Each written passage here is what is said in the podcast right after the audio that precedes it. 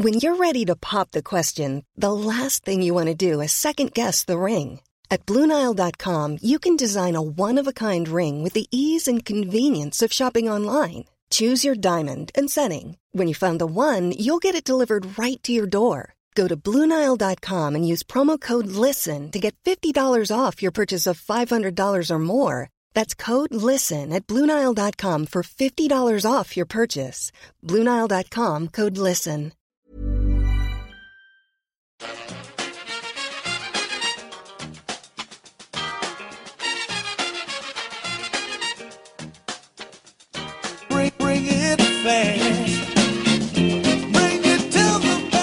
Hello and welcome back to the EPL Roundtable. I'm your host Kevin DeVries, and as always, if you'd like to reach us at the podcast, you can do so by either tweeting us at EPL Roundtable or emailing us at EPLRoundtable at gmail.com.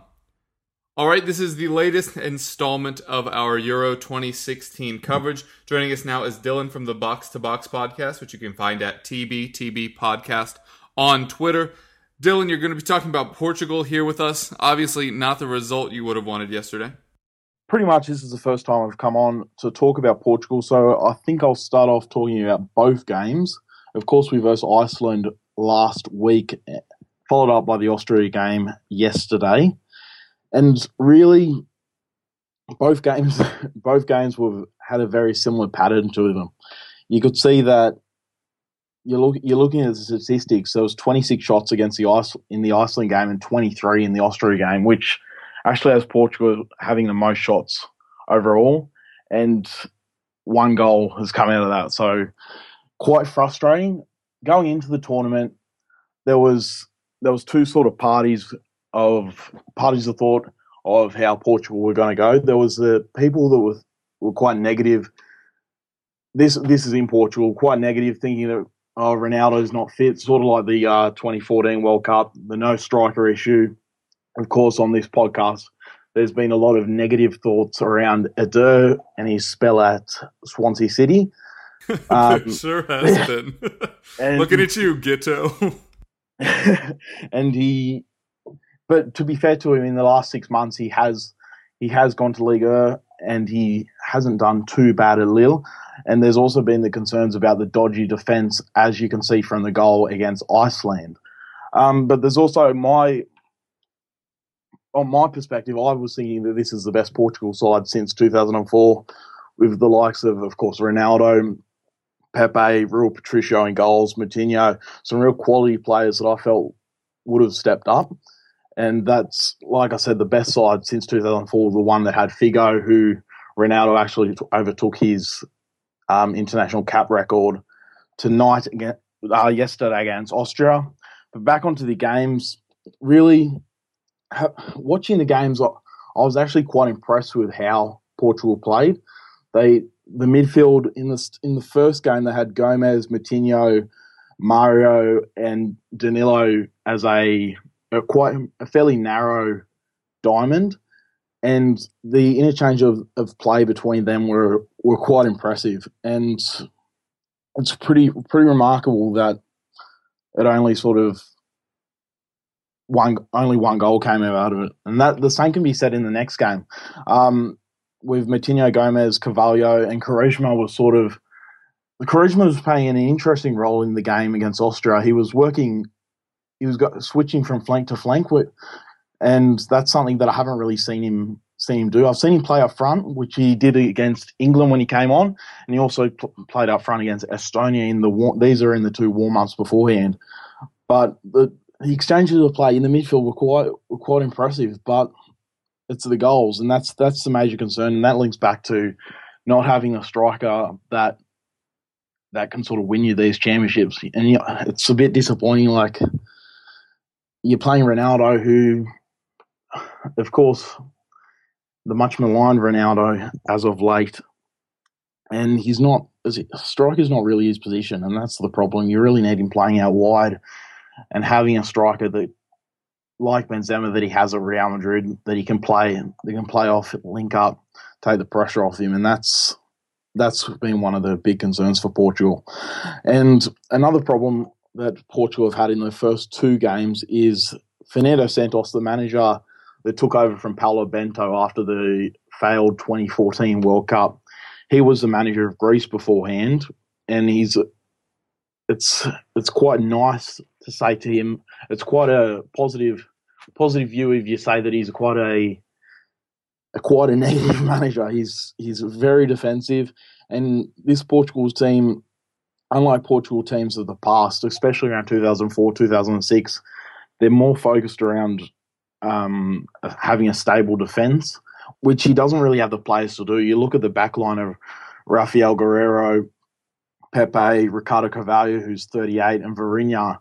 They're they're not they're not really defenders that are gonna are gonna provide that stability that his his defense, especially at his time as Greece, was built around solid defenders, and that these these guys just aren't aren't the teams for that. And he's also he's not uh, aren't the players for that, and he's not quite he's not really the on the sidelines. So Portugal in the first game, the first the first half they dominated, they got the goal, and then they came out after the break. They conceded early, about five minutes in, terrible defending from Pepe and Vieirinha. They just completely lost their markers, and then Fernando Santos didn't really seem to didn't seem to recognize recognize what what was going on in the game. Portugal were were losing momentum. It took until the 71st minute for him to bring on his first substitute, which was Renato Sanches for Moutinho, who I thought was having a terrific game. And then the 76th minute to bring on Quaresma, and then the 84th minute to bring on Adolfo Gomez, who was actually had been out, who was the man of the match for Portugal in that game, and that's also reflected in the second game against Austria, where he didn't make he, Portugal was struggling to sort of well score goals as as the tournament shows, mm. and it took again to the 71st minute for him to make his first change, which is bring on Mario, then he bring on Eder, and someone that I would have liked to seen have seen probably start was Rafa Silva, the Braga winger, who, from watching the Portuguese First Division, he's probably the best Portuguese talent still there for me. Um, considering Renato Sanches has now left Bayern Munich, he's a Braga, he's a pacey, pacey winger, normally off the left, and he came on in the 89th minute against Austria for Nani, and I felt that it's a bit it's a bit rough to bring on someone of his age with a couple of minutes to go and sort of say, go win us the game. He didn't really get time to get into the game, and that's it's just it's just a sign that the manager doesn't seem to have an awareness of what's going on in the game. Yeah, there definitely have been some issues. Ronaldo, not the least of which, but we aren't going to pick on him too much more. Um, if you had to pick a non-Ronaldo player that impressed and disappointed, who would it be? For for me, I've really enjoyed watching Andre Gomes. I didn't get to see too much of him uh, at he's at Valencia, I believe. Yeah. Um, yeah, I, I, didn't get to see him all that much in a couple matches when I tuned in. He wasn't starting, um, but I, I have been very impressed, and now starting to make sense are a lot of those rumors because uh, it does look like he, he's at, at, a higher level even than Moutinho, who, who was mooted for, for a move to England for a very long time. Tottenham even quote unquote signed him, according to Sky Sports. One uh, yeah, before that obviously didn't happen. But uh, that was mine for you. Who impressed and disappointed?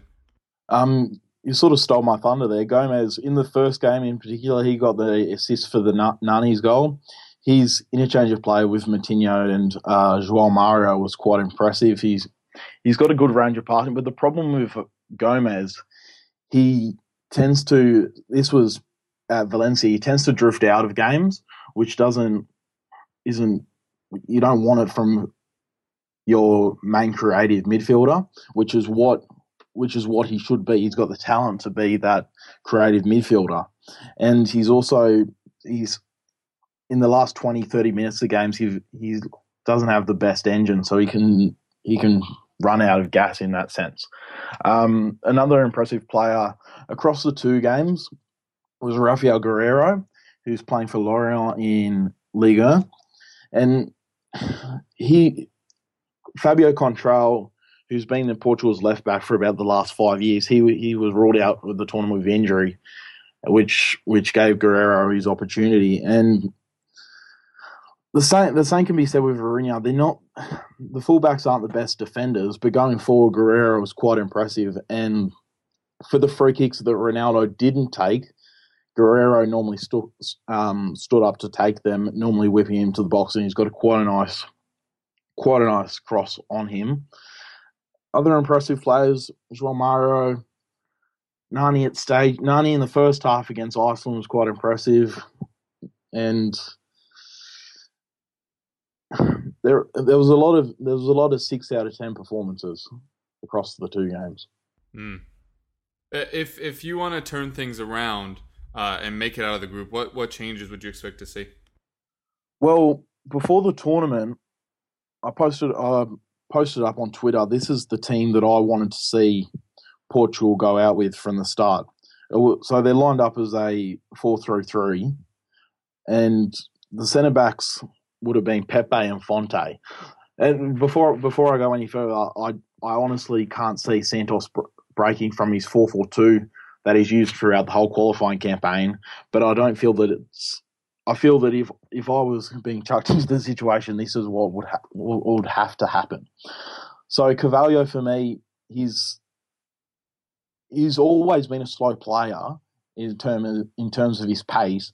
But the big concern is when you try when he was trying to break down when the Portugal were trying to break down Austria and Iceland, his ball playing at the back was just he, he seemed he seemed off the pace in that regard.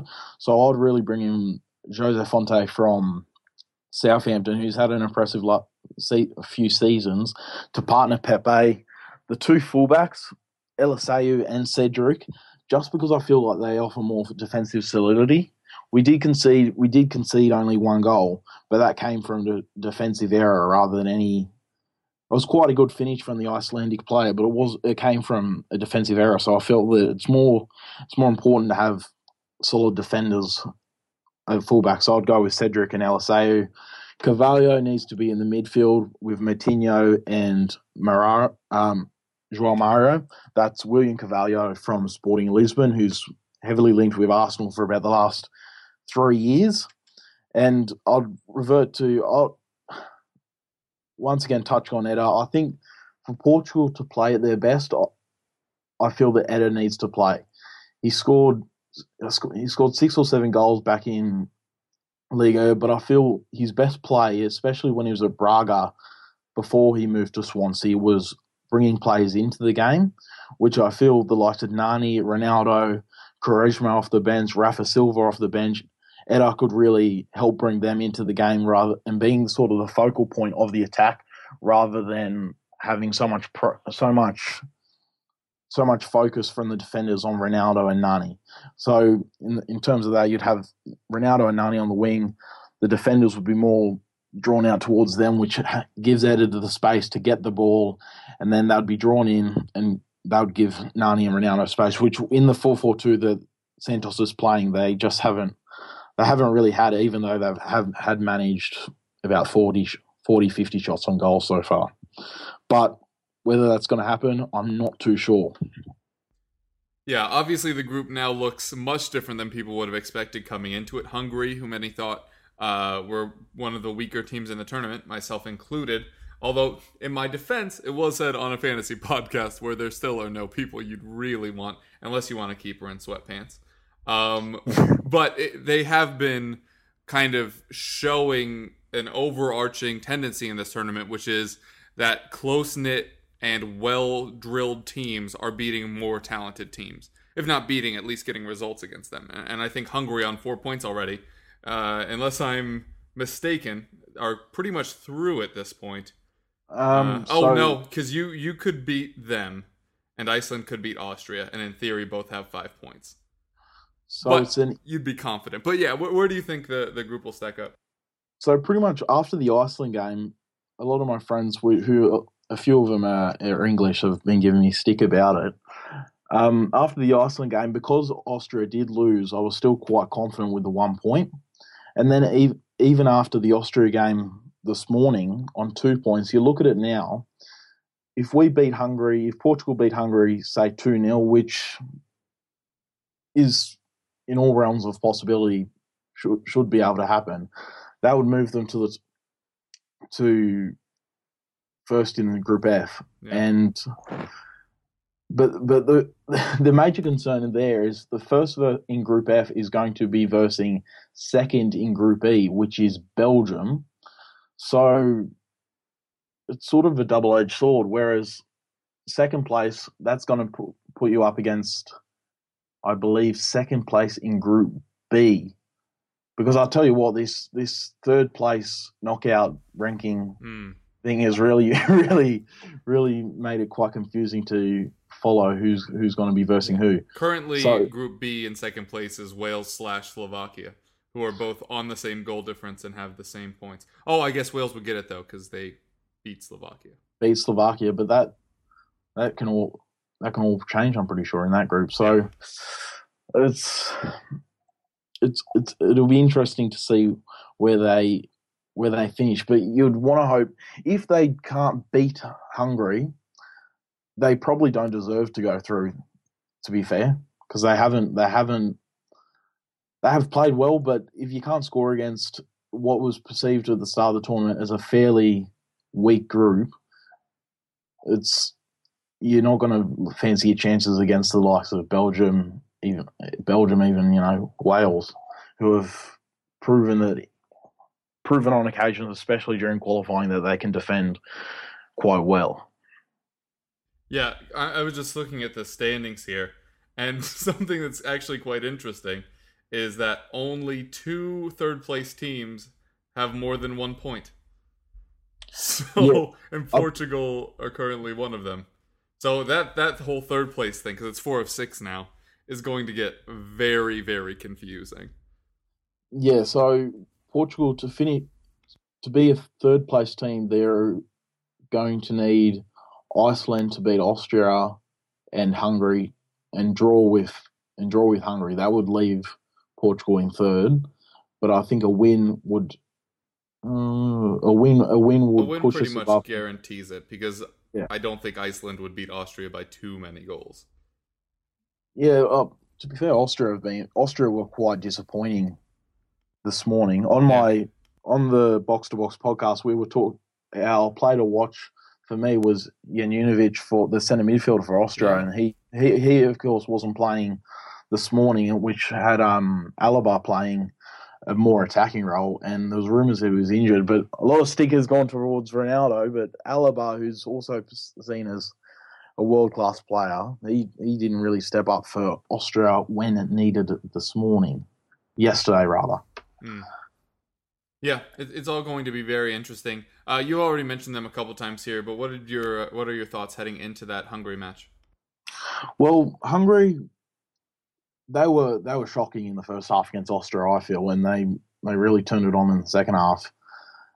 And I'm not sure whether it was an Austria collapse or or Hungary just Hungary just pushed them pushed them to the breaking point. But in the game against Iceland before Portugal's game yesterday against Austria, Hungary were were a lot better than Iceland, and I was quite impressed with them. And I can see, I can see them scoring, but and I can see them. I, you could see it being like a, a one-one, which which is disappointing. But it's after the two after the two games that have come that have already gone. It's hard to see Portugal winning, which is disappointing considering I felt that in the I felt they were going to go quite well in this Euros. Yeah, yeah. That, this, like I said at, at the top of the show, this group has has gone sideways compared to what many people thought. A lot of people at Austria as their dark horses. Portugal, obviously, with Ronaldo, we're going to score loads of goals. Iceland were very compact. You have Sigurdsson up front, and now currently Hungary have the best scoring and best defense in the group. Yeah. Just No, like no. everyone predicted, right? That's Yeah, exactly. was everyone's Exactly. thoughts. All right. Uh, well, we are out of time. But if you want to tell the folks to reach you, now would be a good time. All right, so thanks for having me on, Kev. My name is Dylan Arvella, and you can find me on Twitter Dylan Aloy Arvella, and I also host the Box to Box podcast, which you can find on iTunes, and you can also follow us on Twitter TBTB Podcast. Thanks for having me on.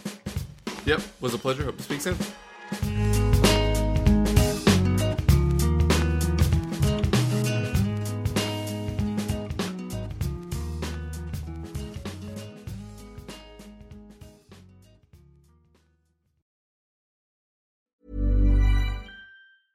Planning for your next trip? Elevate your travel style with Quince. Quince has all the jet setting essentials you'll want for your next getaway, like European linen, premium luggage options, buttery soft Italian leather bags, and so much more. And is all priced at 50 to 80% less than similar brands. Plus, Quince only works with factories that use safe and ethical manufacturing practices. Pack your bags with high-quality essentials you'll be wearing for vacations to come with Quince. Go to quince.com slash pack for free shipping and 365-day returns.